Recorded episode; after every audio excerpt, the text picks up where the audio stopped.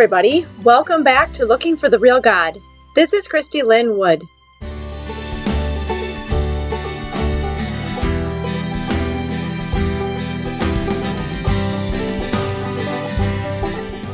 Today, as we continue to rethink Christmas, we're going to be looking at Isaiah 7 and the God who wants to be with us.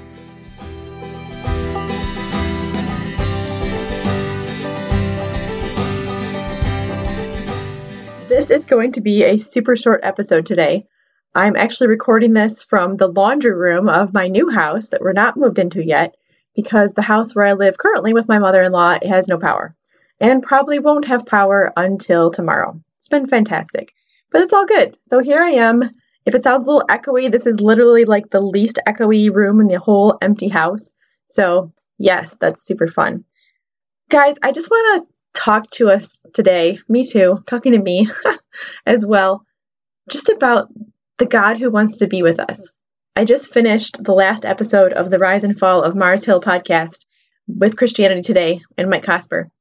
And it was another two and a half hour episode, and it was just kind of heartbreaking. I mean, it's it's good, it's sad, it's hard.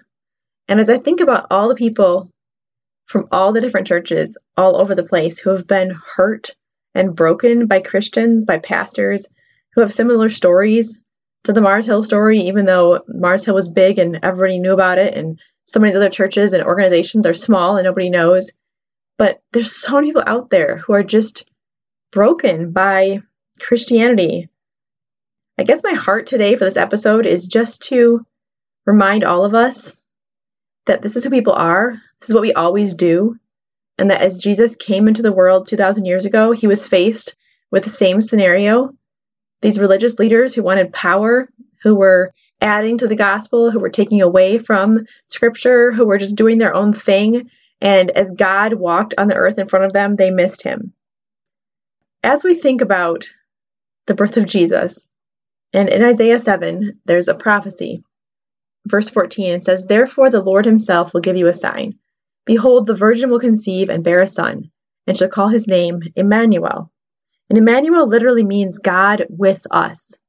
And when you think about Jesus coming the way he did, and living humbly among people, like real people, just real, poor, normal people, and just living in obscurity, working a job, using his hands to create things, for so many years of his life before he actually came and was had a public ministry. Jesus really was God with us. God lived here on this earth with us. And you think about the way he was even born, the way he chose to come so humbly, as we've been talking about the last few weeks, just coming to just normal, everyday people, angels showing up to shepherds, Gentile wisdom seekers coming to find him, being born in a way that made him look like he was an illegitimate child, being born to people who lived in a just crummy little town named Nazareth. God came in such a way that we we had to be just to take a step back and look and say, wait, who what? Huh? And the religious people missed him. And the broken people and the lost people and the outcasts found him. And I find that beautiful in this day and age that we're in right now where so much is being exposed about the church and all this things that we've been shoving under the rug for so many years are just coming to light and we're recognizing that something is seriously wrong here. That so much of our christianity and our religion and our christian culture and our christianese bubble world looks more like the pharisees and the sadducees than the people who followed jesus. And we have to take a step back and say wait a minute why do we allow these people to have power who are just abusing and who are narcissists and who only care about themselves and they're just looking for fame and money and a platform. And we step back and we say, if Jesus was here, would he would he approve of this? Would he want to be in a church like this? Would we want him to be in our church? It's easy to get discouraged, guys. It's easy to look at all the stuff and say, well, what kind of hope do we even have? You know, how are we ever going to make a change? How is this going to be different? And I think we do have hope. And I do think there is a possibility for change because God came to be with us, because he chose to be a little baby. and grow up among us. So we would realize that He knows everything about us and how it is to be a human, and so that He could represent us and take our punishment, to restore us. That there's more to this humanity than just empty religion, that there's a relationship with our Creator, that the restoration is possible, that it's not about behaviors, it's about heart transformation.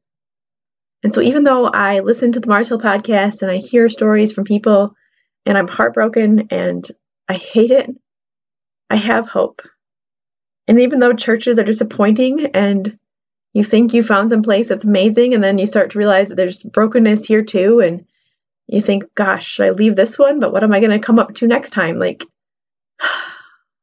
and even though Christians just disappoint you and are more Christianese than you'd like them to be, and you wonder if they get it or if they'll ever get it, and there's just so much, guys. There's so much that hurts us. There's so much that's broken and discouraging. It's easy to become cynical, snarky, frustrated, easy to give up.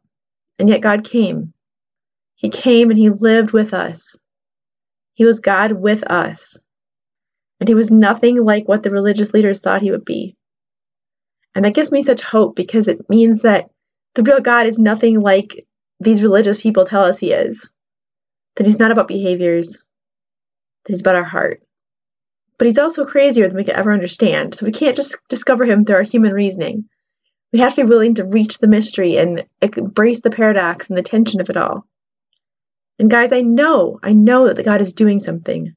He's always doing something. I know that He hasn't given up. And I'm excited to be a part of whatever that is. I sit there in church and I find myself just almost overwhelmed with a sense of calling. Just, I want to be a part of whatever he's doing. Like, I want to be a voice that speaks the truth about who he is, that holds to this middle way, that holds the the creeds of the faith and yet is willing to say like this is wrong and this is not actually biblical and that over there is abusive and yet i still believe that jesus came to die for the sins of the world i know there's a lot of you out there too that are holding to this middle way so i just want to encourage you don't give up don't stop the God who came to be with us is going to continue to lead us, and He's not done. And so I hold on to that with hope this Christmas, and I hope you can too. Thanks for listening, guys. Until next time, keep searching.